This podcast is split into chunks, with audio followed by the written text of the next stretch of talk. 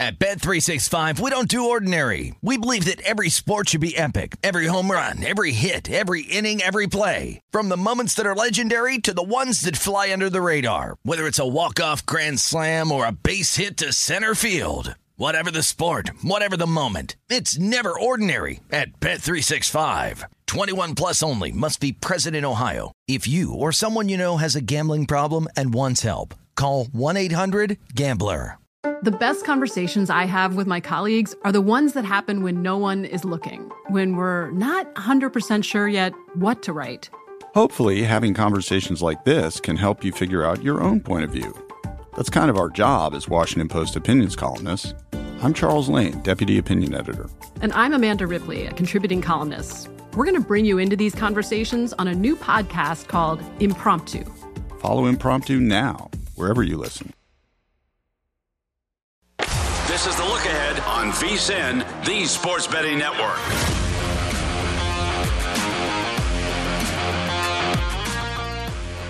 It is our number two of the look at right here on VSIN, the Sports Betting Network. Greg Peterson holding it down for Scott Seidenberg, who you were able to see on the nightcap earlier tonight and did a terrific job there. Now it's my time. Now it's my turn to fill in and try to do as terrific as I can on this show. And well, when it comes to what I've been doing over there over there at DK Nation, I know that a lot of you guys have been following these plays on my Twitter feed at Jaron Squirty One. I beam these out every single day, and they let me write up one every single day. And thus far, I've been doing it for four weeks. It's been going relatively solid, so we're gonna look to keep it going. We wound up having a winner out there on Tuesday in the SEC with the over in Arkansas versus Florida. So we're going to go with another SEC total here today.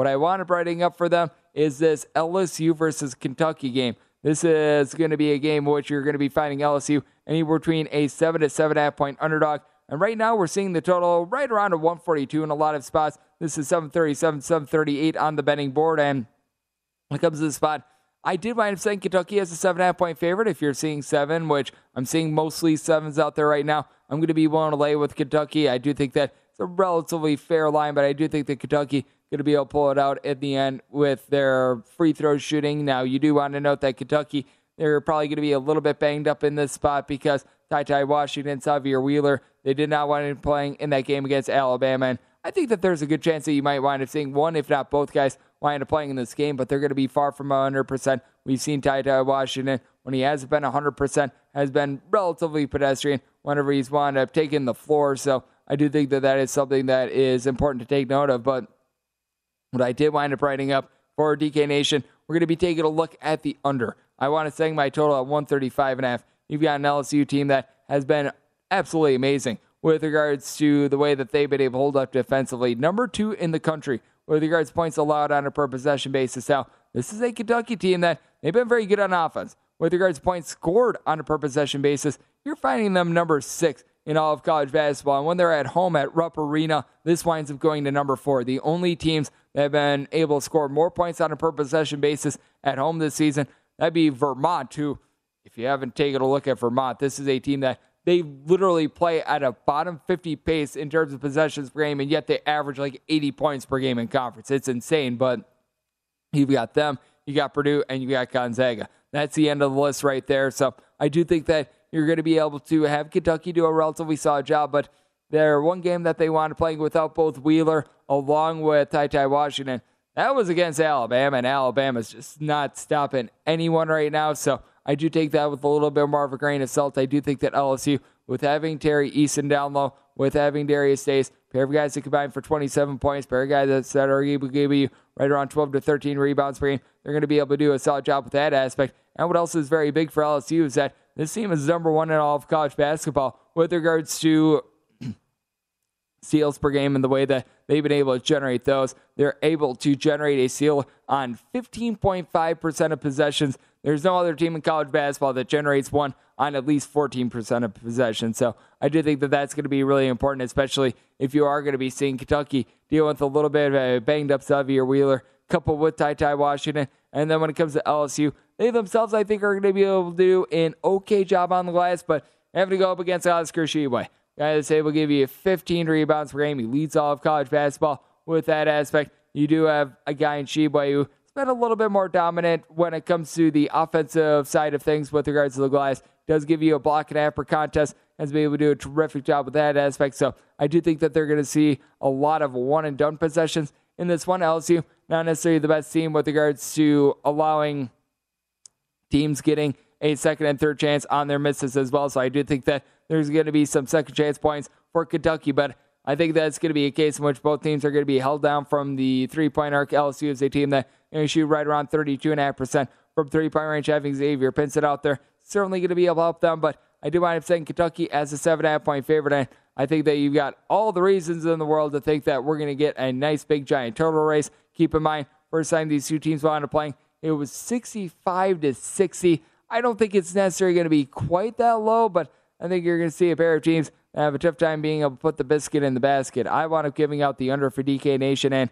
I'm willing to lay up to seven and a half here when it comes to Kentucky. And when it comes to the SEC, you are going to be seeing some relatively quality basketball on Wednesday. What I think is going to be really intriguing is this Mississippi State versus South Carolina game as well. 663, 664. This is going to be the earliest of the SEC games. And you've got Mississippi State finding themselves as a very slight road favorite, finding them anywhere between one and a half and two point favorites, and your total anywhere between 138 and a half and 139. And when it comes to Mississippi State, I did wind up saying them as a four point favorite. Mississippi State has been able to get some good contributions down low. Tolu Smith, along with Garrison Brooks, are able to combine for right around 23 points per game, and they offer a little bit of something different. Brooks has been able to utilize his versatility and shoot right in the neighborhood about 35 ish percent from three point range. Meanwhile, Tolu Smith is yet to be able to extend his range. He's a guy that is really going to be able to hold things down down low. Now, when it comes to Mississippi State, they do have Iverson Molinar, I think he's going to do a good job of being able to out the ball, 18 points per game, a little bit over three assists per contest. And the big thing for South Carolina is that, for one, when it comes to going down low, they've only got one guy that's able to give you more than five rebounds per game. That was Wayne Leveque. He's able to give you right around 5.2 bars per game. So I think that they're going to get bludgeoned with that aspect. And for two, South Carolina turned the ball over 15 times per game. Now, you do have to recognize that South Carolina is a little bit more of an up and tempo team. They do rank in the top 50 with regards to total possessions per game, but still a little bit inexplicable. You do have a guy in Keyshawn Bryant who last year was able to give the team 14 points, five boards, looked relatively solid. This year he's been a little bit more of an afterthought, a guy that has only been able to give you more in the neighborhood about eight and a half points and four or so rebounds. So they haven't necessarily been able to be, be as great in that aspect. Now you do have a Mississippi State team that they are looking to slow things down. This is a team that they rank outside the top 250 with regards to possessions per game, but I do think that it's a case in which South Carolina is just going to be really inefficient. That Mississippi State is going to be able to put up plenty of points on the board. You've got a guy in Shakeel Moore able to give you right around seven and a half points per game. I do like his overall game, and I do think that it is a case in which South Carolina just not going to be able to get enough out of the backcourt. Erik Stevenson is able to give you 11 and a half points, and to South Carolina's credit, they do generate right around eight steals per contest, so they do have a good job with active hands, but at the same time, I do think that you're going to have a Mississippi State team that just has a little bit more down low. I think that that's going to cause South Carolina to have a really rough go of it here. So I did wind up saying this as a four point line. I'm going to be willing to lay with Mississippi State. Did wind up making my total 144 as well. So I do think that you're going to get quite a bit of scoring just because of how South Carolina runs their offense, the way that they wind up bumping up the tempo. So I'm looking at an over, and I'm going to be looking at Mississippi State when it comes to the spot. The other big game out there in the SEC, that would be between Ole Miss and Auburn. Auburn, who wound up finding themselves as the number one team in the country a few weeks ago, certainly don't find themselves that right now. They do find themselves as a massive favorite in this game, as it is 731, 732 with regards to the rotation numbers. Auburn find themselves anywhere between a 16 to a 16 and a half point favorite, with a total between 139 and a half and 140 and a half. When it comes to Ole Miss, this has actually been a halfway decent cover team when it comes to these bigger spreads. And you wind up getting Ole Miss as a favorite slash a very slight underdog. They haven't necessarily been able to come through quite as well there. And when it comes to Auburn, this team has been awesome at home as comparison in comparison to what you've been able to get from them on the road because it's an Auburn team that whenever they're in the great state of Alabama, they're a team that you want to back. Whenever they're outside the state of Alabama, we've seen their close calls. They very nearly lost to Missouri and Georgia away from home. They did wind up losing that game outright to Florida a few days ago. So that certainly has not necessarily been too terrific for this Auburn team. Auburn, when it comes to conference games, by the way, 9 4 and 1 against the spread. So They've been able to do a very solid job of being able to cover here in the conference. But I do think that this is going to be a spot in which they're going to have a non-cover because you do have an Ole Miss team that they now have Jarkel Joiner back at the fold, their top scorer, guy that's able to give you 15 and a half points per game, shoots in the mid 30s from three point range. And when it comes to Auburn, what they do a terrific job of being able to get block shots. They lead all of college basketball the guards blocks per game at 8.2. Nobody else in college basketball gives you more than 6.7. And at home, this expands to 9.9 blocks per game with Walker Kessler giving you over four and a half blocks per game. But that said, I think that it's an Ole Miss team that they're going to look to shoot a little bit more from the outside. You've been able to get a little bit more out of someone like a Matthew Murrell, who's been able to give you about 11 to 12 points per game. He's been able to shoot in the mid 30s from three point range, and Brakefield more around eight points per contest, but he also shoots in the mid 30s from three point range. When it comes to the Auburn backcourt, you do have a guy in Wendell Green, though I like, who's been able to give you five assists, 12 and a half points per game, not necessarily an accurate three point shooter. And I feel like you're able to say that for much of this Auburn backcourt. Like when it comes to Auburn, K.D. Johnson has been able to give you 12 and a half points per game. He's been rock solid, but at the same time, not necessarily a guy that's going to be able to take the top off of a defense. When it comes to Jabari Smith, he is really your best three point shooter with this Auburn team. Stands six foot nine, six foot ten. Many people think that there is a possibility that he could be the number one overall pick in the upcoming NBA draft. A guy that's able to give you 17 points, right around seven boards. He's been able to shoot over 40% from three point range, which has been absolutely exceptional for the team. But I do take a look at it. I do think that this is a little bit too lofty of a line, especially with having Nysier Brooks down low for this for this Ole Miss team. When it comes to Ole Miss as well, it's a team in which they do a good job of being able to guard the three point arc. And Auburn, unlike past teams, they haven't necessarily been able to shoot it well from three point range. Typically, when you think of a team that's coached by Bruce Pearl, you think that they're going to be playing at a very up tempo style. You think that they're going to be shooting a whole bunch of threes, and that's not necessarily been the case this year when it comes to this Auburn bunch. When it comes to Auburn, I do think that they are going to be able to get the job done, and they're going to be able to win this game outright as they do a very solid job on the glass as well. They do rank in the top 35 with regards to rebound rate, but I do think that Ole Miss going to be able to hold their own. I do think that they're going to be able to make things relatively interesting with the way that you've got Daeshun Ruffin also giving you right around 2.3 steals per game after he wound up missing the front part of the season. So I did wind up making this a more 15 point line. So going to be willing to take the points. Set my total at 137 half. Auburn in the top 10 with regards to both offensive and defensive efficiency. Still looking at the under. Coming up next, right here on the look lookout, we're going to be giving you guys a little bit more with regards to the NBA, and that's right here on VSIN, the Sports Betting Network.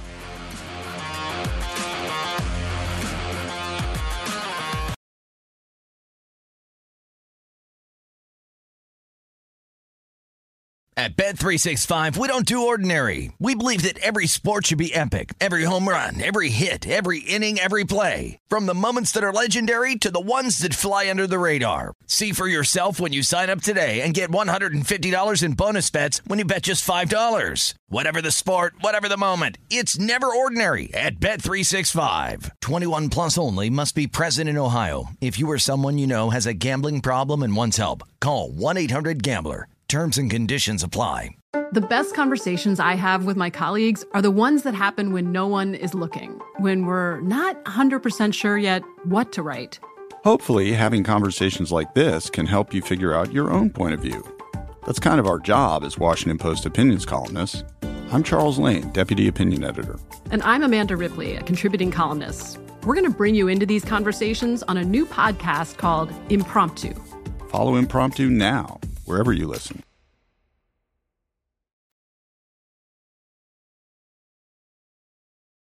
This is the look ahead on VSIN, the Sports Betting Network.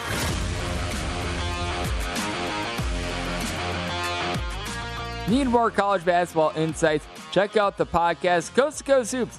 Apparently, some guy by the name of Greg Hoops Peterson will look at every major and every minor college basketball game on the upcoming schedule to find you betting opportunities.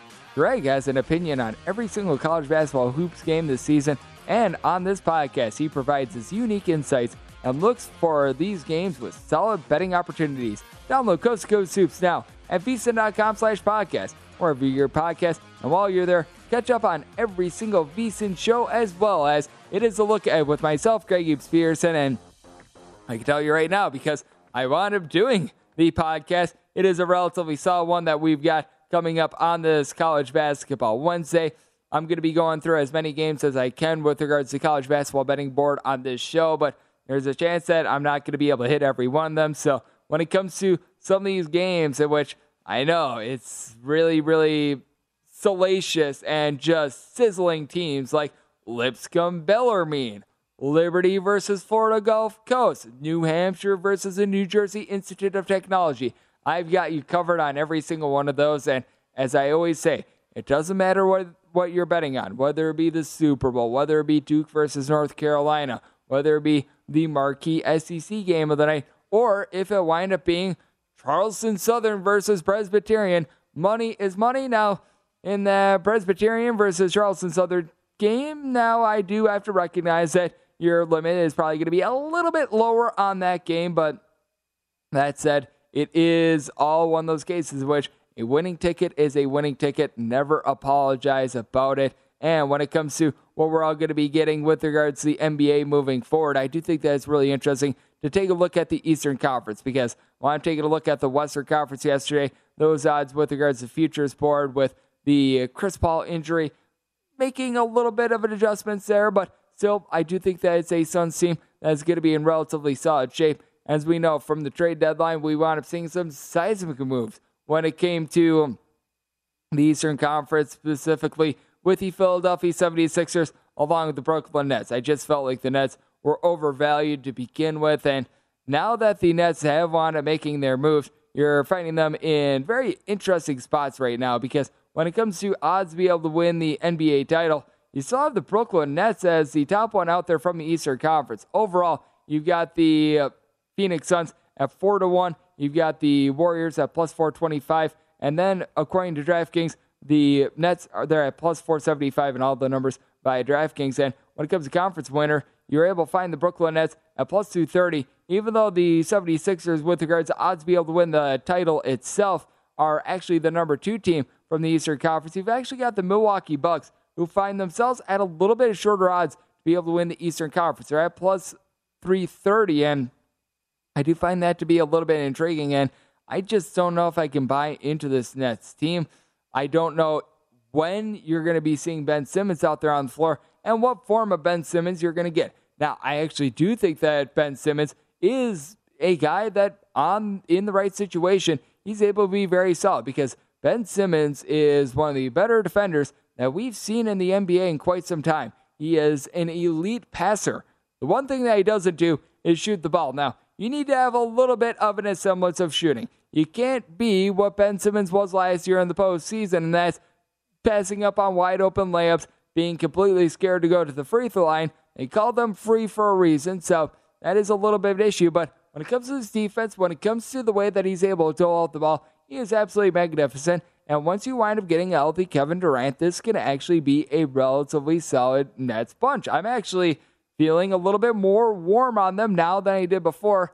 The big question is, are you going to be able to get Kyrie Irving back for a full allotment of games? I mean, you got to think that the answer is no at this point, but obviously that is out of the hands of the Brooklyn Nets. That's out of the hands of the NBA. That's a local jurisdiction sort of ordeal. But you do take a look at the way that the Brooklyn Nets are set up right now, and I do think that they could have a little bit of success because I mentioned it with the way that Ben Simmons winds up passing the ball. If you find him on a team that has a bunch of guys are able to stroke it from three point range, it is a case in which things could be relatively solid for them. You know what they have along with everything else? That'd be Patty Mills, a guy that overall for his career has been right around 39% three point shooter, has been able to stroke it at a 42% clip this season. That's a guy that you're able to have Ben Simmons find the ball to. He's able to shoot some threes. That's relatively solid. They also did wind up getting Seth Curry in that trade from the 76ers as well. Guy that's able to give you 15 points per game. Guy that's able to shoot for his career about 44% from three point range. So you've got yourself some very good pieces when it comes to this team. Now, when it comes to what you're able to get down low, you don't necessarily have the world's greatest versatility, but even someone like a Kessler Edwards, who has come in from Pepperdine, and has been a little bit of a godsend for the team. You do have yourself a Nets team that has been able to do a good job of being able to mix and match with some of these guys. Nick Claxton, if he's able to stay fully healthy, he might be able to give this team a couple relatively solid minutes. But the team that I really look at out there in the East, I do think that you've got yourself a little bit of value here on the Miami Heat. with the Miami Heat. If the season were to end today, they would be your number one seed, and the Miami Heat have really been able to do a solid job of being able to form themselves a very solid roster. Now, PJ Tucker, as we know, is out there mainly for his defense, not necessarily a guy that's going to light it up with regards to a scoring aspect, but still, he's been able to do a better job of being able to put the ball in the basket than he did last season, right around eight and a half points, five and a half boards per game. That is something that you do like to see. Tyler Herro's dealing with a little bit of an ailment, but that's not going to be anything that winds up keeping him out for any sort of a lengthy amount of time. And when it comes to what you're able to get of some of the more role players, Duncan Robinson is a guy that is able to shoot it very well from three point range. Overall for his career, right around 49%. I struggled a little bit this year, shooting more in the neighborhood about 36% from three point range, but I fully expect him to be firing all cylinders when it comes to the back half of the season. And you wind up seeing it towards the beginning part of the season. He did wind up struggling a little bit in the months of October and November, was shooting right around 32.5% from three. Ever since then, has been closer to the 40 ish percent three point shooter that we know him to be. He's been shooting a little bit below that ever since the first two months of the season, but has been pretty darn close now.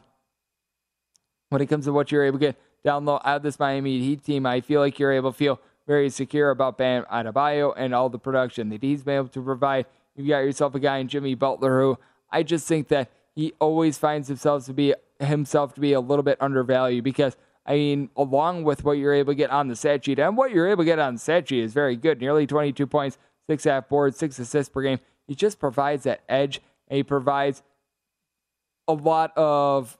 I'm trying to find the correct word for it. Just vitriol. I mean, maybe not vitriol, but he provides this team just a lot of intensity. He always brings it every single game. You know that this guy is going to go a full 110% every single time he's out there on the floor. I think that there is a little bit of value in that, being able to elevate the play of some of the other guys out there on the floor. I think that that's very big. You've also are finding the Bulls tied number one with regards to Eastern Conference standings. I do have my question marks there just because you are having a couple of injuries for this team. Lonzo Ball certainly does come to mind for this bunch. Now, he's going to be good to go when the postseason winds up rolling around, but with this Chicago Bulls team, you do have a relatively young team that hasn't been to the postseason quite some time. You've got a lot of guys that they don't necessarily have that playoff experience. I do think that when it comes to being able to make a deep run in the postseason, you do need to have taken your lumps a little bit more. Now, they do have a lot of guys that are sort of in that age of being able to bust through here, and they do have a guy in DeMar DeRozan that he knows all about playing in the postseason. He did so for very many years with the Toronto Raptors, was able to win a title while he was with the Toronto Raptors as well, or he wound up having himself a relatively solid run while he was with the Raptors. Obviously, was a part of the trade that sent him to the Spurs a few seasons ago, so that wound up costing him a little bit. But and he's really been able to come up clutch in a lot of scenarios this season. That's going to be able to help this team out a little bit. I just do fear that you do have yourself a team that they've been able to rise up quite a bit, but they do wind up getting to the postseason. Maybe the moment is a little bit too big for them. You're going to be relying a lot on Nikolai Vucevic, in my opinion, who He's been able to do a solid job all season long. 18 points, 11 and a half rebounds per game. Has never really been a winning player on a winning team, though. So I do have a couple of question marks there. And then you've always got the Ric Flair mentality of in order to be the champ, you've got to beat the champ. You've got yourself a team in the Milwaukee Bucks that I do feel like if they're able to get fully healthy, they're going to be able to cause for some big moves out there in the Eastern Conference. You've got Giannis Antetokounmpo. Able to give the team 29 and a half points per game, but the big key is who are you to get around him? And I do think that Bobby Portis and all that he's been able to do is going to be able to help this team out immensely. We got a Bucks team that overall as a collective, they're shooting about 36% from three point range, which is relatively solid. As long as you're able to have guys like Donte DiVincenzo be able to stay healthy because they actually to ma- making their postseason run without him last season.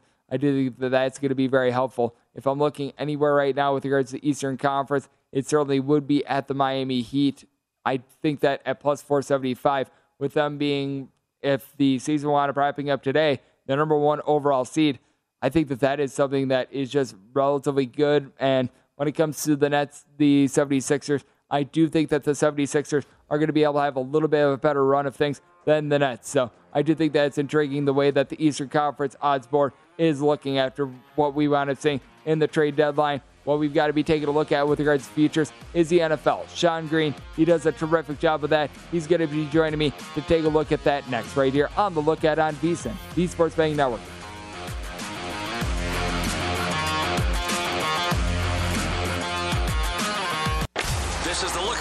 On VSIN, the Sports Betting Network. It is a look at right here on VSIN, the Sports Betting Network. It is great to be joined by our guests as we head out there to the great city of Los Angeles, California. And that's where we find Sean Green. He is the host of the Sports Bet Gambling Podcast Network. You're able to catch that wherever you find all things podcast, Apple Podcasts, Google Play, Spotify, what have you. And Sean, I know that you are a man that has a great affinity for the Philadelphia Eagles. We'll dive into that in a second. And thank you so much for joining me. Yeah, thanks for having me, Greg. Appreciate it. Always, uh, always love uh, hanging out in the circuit, even uh, virtually, as is the case here. But uh, yeah, always love hanging on the show and uh, talking talking NFL futures. I always love it as well, and I love the fact that you're a man that you keep up with the teams out there in the state of Pennsylvania. And ironically enough, both of these teams have relatively similar odds. Now it's going to uh, vary a little bit based on the book, but you're right now finding the Eagles along with the Pittsburgh Steelers, both hovering right around 40 to 1, give or take a little bit. What are your take on both of the teams out there in the state of Pennsylvania? Because I know that you're able to make a little bit more of a case for one rather than the other. Yeah, so I mean, uh, why, why don't we start with the Steelers? Because I'm sure everyone's just going to accuse me of being a homer uh, when we talk the Eagles futures. But my case for the Steelers future at, at 40 to 1, first off, let's look at the defensive side of the ball. You have TJ Watt. Yes. Great. You also they're bringing in Brian Flores just to coach the linebackers alone.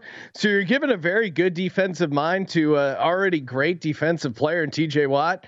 Uh, I, I, think their defense is pretty solid.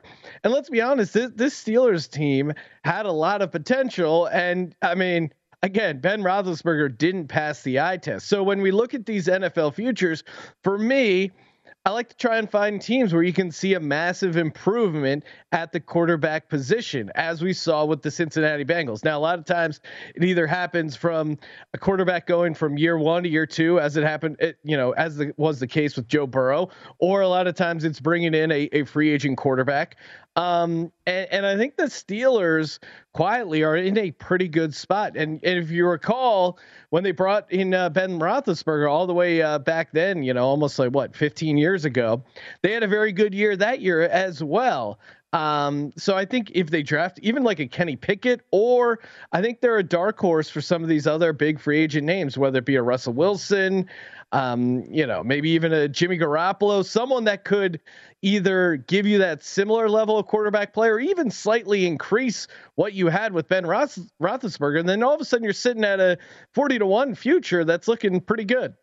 Yeah, I do think that it's going to be really intriguing to take a look at the Steelers because it's a team that I just feel like as long as Mike Tomlin is there, he will not let this team go below 500. That is for sure. We wound up seeing it this season. Yeah. Uh, I think that it's very important to be taking a look at free agency in general. And when it comes to NFL futures in general, how much do you advise people to take a look at what we're going to be getting in the NFL draft, what we're going to be getting in free agency? Because I know that there's a lot of people that they're dying for football. I'm here to tell you right now, there are other things to bet on. You're able to bet on things like college basketball. College I'm able basketball. to help out with that aspect. You've got the NHL, what have you. But when it comes to futures market, we know that timing is very big. What would you advise for this? Because there are some futures that you probably do want to be taking right away if you have an implication. Meanwhile, there are others that you probably want to be taking just before the season. Yeah, you know, uh, and some of these futures, the way they're priced, for instance, the the Denver Broncos, they're kind of splitting the difference um, on their Super Bowl future because they're they're kind of pricing in the odds of hey, uh, we think there's like a chance that Aaron Rodgers goes there, so we'll let you bet the Broncos, but we're not going to give you a, an amazing price on it. So again, if you so I would just kind of stay away from from bets like that where it's you're, you're kind of splitting the difference. Again, I like the mid range to long shot stuff Um, and again, I would kind of hesitate on, on, loading up on some of these favorites, especially especially right now. Like of these favorites, to me, the the most appealing is the Buffalo Bills at plus seven fifty, um, just because the consistency, everything we we know with the Buffalo Bills and I, I think they're just a well-rounded team. But the Rams, certainly, there's a decent number of questions there. I mean, they clearly kind of went all in there. No Odell Beckham. I, I do think that hurts them a little bit. They'll get Cooper Kupp back, but at 12 to one, that's not certainly appealing. And are you really going to bet the Green Bay Packers at 14 to one? I, mean, you would hate to bet the Packers at 14 to one, and then you get stuck with uh, Jordan Love there at, at 14 to one. No one wants any part of that and even even next up with the Cowboys. Uh, Cowboys had a very good season, as much as it pains me to say that, but they kind of fell apart in the playoffs there. And and what we've seen, if you're a big uh, analytics guy, we've seen that these defenses and the defense really was kind of what carried the Cowboys team. It's tough to get those back to back years. They relied on Diggs getting those interception numbers. That's really going to be tough to get year after year. So 14 to one, that's a stay away. And then you got the 49ers again. Trey Lance at 14 to 1. No, thank you. I, I think there's just way too much um way too many questions up up in the air and even look, look at the buccaneers you know one year removed from the tom brady super bowl right now kyle trask is their starting quarterback i don't want any part of that at 22 to 1 Sir, and and the price at 22 to 1 that to me is like they're already assuming um, that it's going to be someone else besides Kyle Trask. So I would I would wait on a lot of these favorites and look to some of the some of the dogs. Like if the Steelers end up getting uh, a really good draft pick, or if um, you know even my Eagles you could make a case for them at 40 to 1 because maybe Jalen Hurts gets that nice uh, leap from year one to year two, as we've seen with quarterbacks. And then all the free agent rumblings or trade rumblings about the Eagles getting a big name quarterback. If Russell Wilson uh, or somehow they got Aaron Rodgers or even Deshaun Watson, uh, you'll be pretty happy that you had a 40 to 1 because that's going to drop all the way down to 25 to 1. And I do think that that's a big thing of it as well gauging where these free agents are going to be going because as we know, the crop of quarterbacks in this draft, it's just not there. And we've never seen a rookie quarterback be able to win a Super Bowl anyway. So you're able to relatively rule those out. And with having a little bit of a, let's call it barren class of quarterbacks, that means that more and more of these teams that they need a quarterback, they're going to be looking to try to trade for a Jimmy Garoppolo. If there's anyone out there on the market, they're certainly going to be trying to take a little bit of a look at that. And we're just hearing all sorts of crazy rumors right now. I still remember my mom sent me a text a week ago. She said, Aaron Rodgers is going to be going, but we're going to be getting Russell Wilson. I tell you right now, my mom has no inside information whatsoever. I think that she wanted typing something into like the Google machine and it's like, oh, wow, there's this, which that just brought a big giant laugh to me because we know that that's not going to be happening. But with that said, I do think that it is very important to be taking a look at this. And when it comes to futures market right now, for lack of a better term, you are taking sort of blind stabs at it. Yeah, and and and you know they just flashed the uh, next odds for Russell Wilson, and you know the Bucks were listed high up there at, at twelve to one. So again, wouldn't you rather just take Russell Wilson goes to the Bucks at 12 to 1 and ride that instead of the, the Bucks Super Bowl at 22 to 1? Because again, that 22 to 1 price is already factoring in that they get a guy like Russell Wilson, that they would get maybe somehow get Aaron Rodgers. Again, if Kyle Trask is the starting quarterback for the Tampa Bay Bucks come opening day, the price is not going to be 22 to 1. It's going to be like 60 to 1. Um, and same with the same with the Packers future, right? It, you know, wouldn't you rather just take Aaron Rodgers minus 250 to still be with the Packers than to take that 14 to 1 and end up with uh, Jordan Love? I mean, again, it's priced completely different, but I think some of these Super Bowl futures they they're kind of splitting the difference and I would rather just you know take some of these fun long shots that have a better chance of increasing the odds and then you know maybe you don't end up riding it all the way to the Super Bowl maybe you hedge out on like a prop swap or whatever um, but again, like like you said with Tomlin, like the infrastructure there, they have a very good team. They have a very good defense. They have tons of skilled players around them. It's a very plug and play team. Uh, the other one that we haven't gotten to, I, I do think the Titans at 22 to 1 are pretty interesting uh, simply because of, of what a mess the division is right now. Maybe you're a Colts believer, but the Colts don't, again, don't believe in their quarterback, uh, Carson Wentz. They've, there's a ton of smoke about them moving on. The Titans have a lot of uh, consistency there at the positions of, you know, uh, Ryan Tannehill, Derrick Henry. I, I do think uh, Vrabel is a solid coach. And again, you're in a pretty soft division. So for them to just win that division, get in the playoffs, and you're sitting at 22 to 1, I, I don't mind that one at all. Yeah, I think that it's going to be really intriguing to take a look at the Tennessee Titans as well, because even without Derrick Henry, they were still able to do a solid job. And we've got about 30 seconds left. I know that you're a Rutgers fan. What is your outlook for Rutgers when they wind up facing off against Michigan on Wednesday? Yeah, I mean, uh, give me plus, uh, five and a half. Give me the Rucker, Rutgers and the points. I like fading the Juwan Howard noise, and and Rutgers has quietly just been a, a pretty solid team, even on the road. You know, you look at them in the season; they're only 13 and 13 against the spread, but especially recently, six and 0 against the spread in their last six, and uh, they're just playing good basketball right now. I, I think they're going to be competitive, and I think it might take Michigan a little bit to figure out you know, figure out the team without Juwan Howard. So I, uh, I, I, like them get, getting the points there tomorrow. I agree with you, Sean. Great stuff as always. Thank you so much. And coming up next, we will be looking more at the college basketball board right here on VSIN, the Sports Betting Network.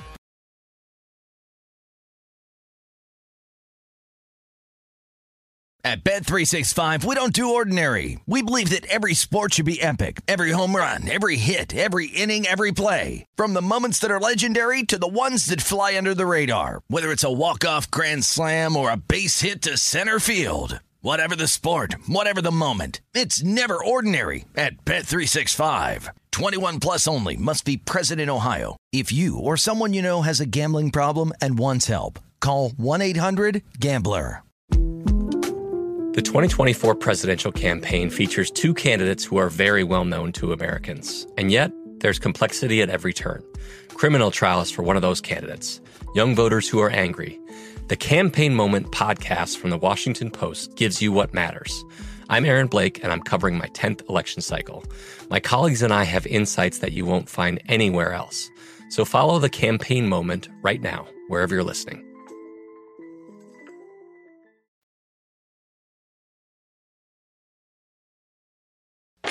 VSIN, the look ahead on VSIN, the Sports Betting Network. Hit the court for your cut of cash with the FX Snowfall Kingpin Challenge. Play for free in two fantasy hoop contests and battle for your share of $15,000 in total cash prizes while the fight for LA rages on. In season 5 of FX's Snowfall, head over to DraftKings.com slash snowfall now to get in on the action. Snowfall returns February 23rd on FX stream on Hulu. Terms and conditions and other eligibility restrictions do apply. See DraftKings.com for details. As is a look at with myself, Greg Peterson, and a big thanks to Sean Green. Does absolutely terrific work over there at the Sports Gambling Podcast Network. He joined me in the last segment, and big thanks to all the guys behind the scene who made it happen with both the interview with he, along with the interview that we wound up having with Pam Maldonado in the first hour. Got to give massive props to my man Jason Kahn. Does a great job of being able to set up all these interviews. Does a great job of keeping me in line as well. You've got our wonderful technical produce. You've got our wonderful PA in Oliver doing terrific work. You've also got Taylor on audio. He does absolutely terrific work. And then you've got Nick. He does a terrific job as the technical director of the show. All these gentlemen, they do absolutely amazing work. They are the reason why you get the shows that you wind up getting right here on VSIN. They are the best in the business. And they are also the reasons why you are seeing and hearing me right now. So now it's time for me to be able to hold up my end of the bargain. We're going to be taking a look at some college basketball, trying to pick you guys some winners here for this Wednesday as how about if we wind up going with a little bit more ACC flair in this segment? How about if we wind up going with a big rematch to be able to lead off with that as well? As we go 699, 700 on the betting board, you've got Duke. They're going to be playing against Virginia. Virginia finds themselves a home underdog between four and a half and five points. On this game, going to be getting it anywhere between 129 and a half and 130. And when it comes to this Duke team, I do think that they're going to be able to avoid losing outright once again. I just do not see them getting swept in the season series against Virginia. That said, I wound up setting my line more around four. We've been able to see Virginia start to come a little bit more to the forefront. Tony Bennett is just a mastermind of a coach, and I think that he's doing a relatively solid job of being able to get this Virginia team back into some sort of form. As you wind up seeing them have a spirited effort over the weekend against Miami. I mentioned it a little bit earlier when they wound up heading to Cameron Indoor. They were able to hit that three late to be able to get that win. And when it comes to Duke, in that game against Virginia, they wound up having 15 turnovers. That's very unlike Duke. This has been a team that has ranked in the top 20 with regards to, I guess you got fewest turnovers on a per possession basis. You got a Virginia team that they've been struggling with their three point shot. They only shoot right around 32.5% from three point range, but what has been able to help this team out is just being able to get some interesting contributions down low. Got a guy in Jayden Gardner. He's been able to do a solid job with right around 14 points, seven rebounds per game. But you've got other guys that have been able to contribute as well because you're expecting a lot out of Armaan Franklin, a guy that winds coming in from Indiana. Last year was at, while he was at Indiana, was able to shoot from three point range, 40 plus percent. He's only been able to shoot about 26% from distance and has actually been worse at home than he has been on the road, which is why it is so much more important that you've been able to have someone like a someone like a Kadin Shedrick be able to come through. He's been able to give the team two and a half blocks per game able to do a solid job down low. You do have a pair of guys in Reece Beekman along with Kihei Clark who'll be able to dole out the ball as well. They combine for nine assists to right around 3.2 turnovers per game.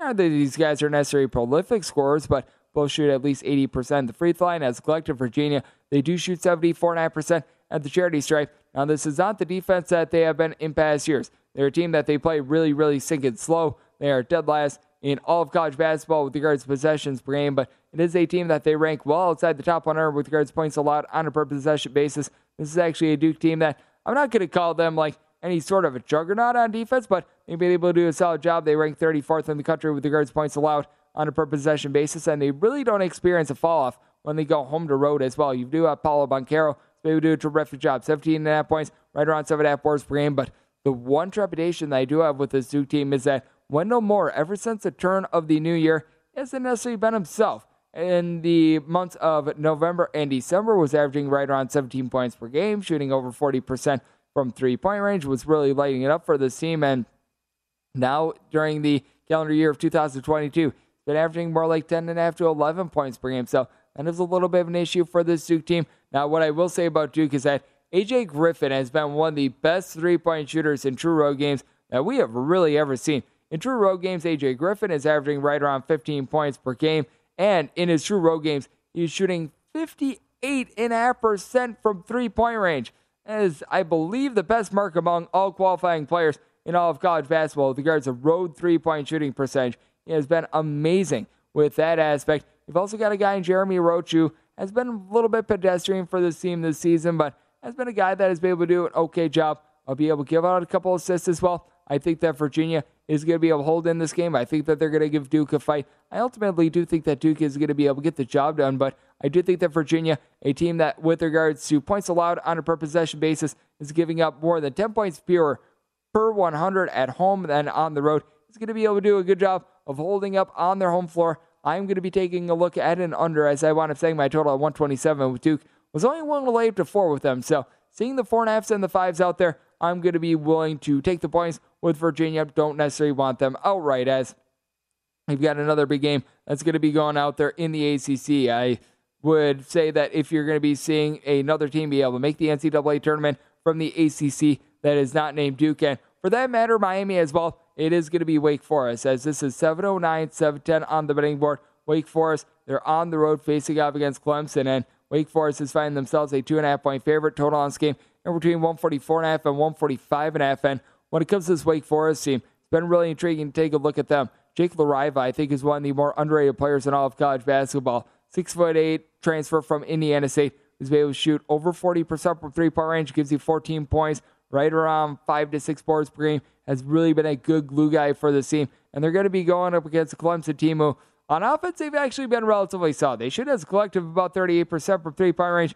When it comes to this Clemson defense, they have been a team that has been very hit or miss with regards to what we've been seeing. They're actually halfway decent on the glass. They're in the top 100 with regards to rebound rate. And as Bohannon has been able to do some nice things, David Collins, he has been able to do a good job giving you a little bit over seven rebounds per game when he's not winding up trucking players from Duke without her going in for slam dunks. He has been able to do a solid job there. But when it comes to this Clemson team, in terms of points allowed on a per possession basis, this is a team that they do rank well outside the top 200 with that regard. As a matter of fact, 227th.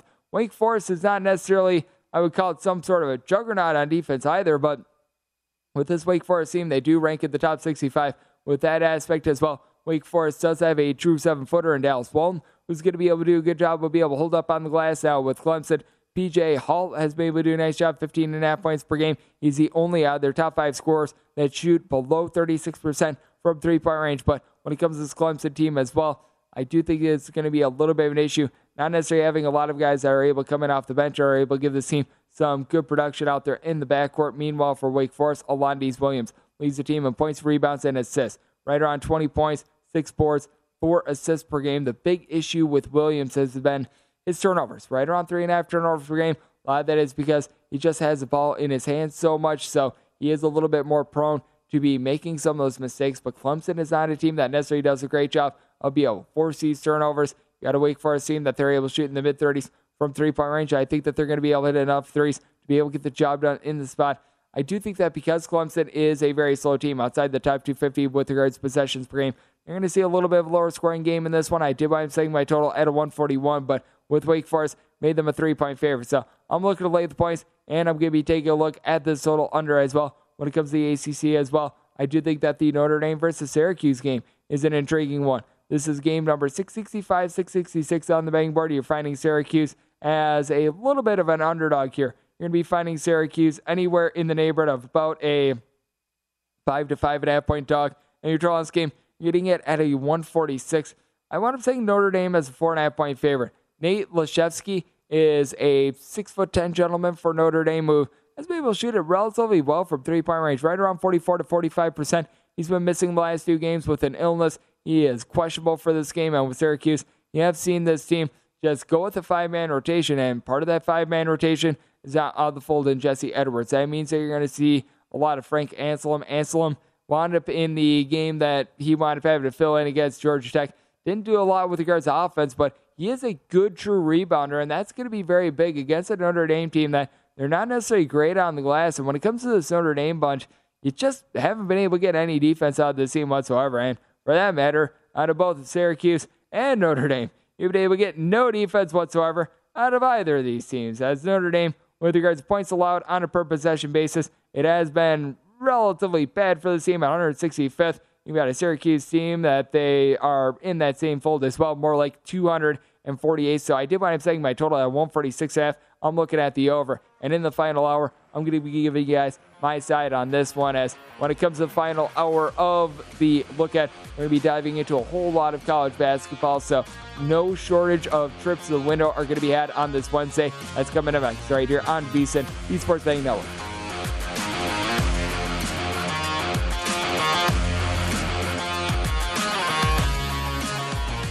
At Bet365, we don't do ordinary. We believe that every sport should be epic. Every home run, every hit, every inning, every play. From the moments that are legendary to the ones that fly under the radar. See for yourself when you sign up today and get $150 in bonus bets when you bet just $5. Whatever the sport, whatever the moment, it's never ordinary at Bet365. 21 plus only must be present in Ohio. If you or someone you know has a gambling problem and wants help, call 1-800-GAMBLER. Terms and conditions apply.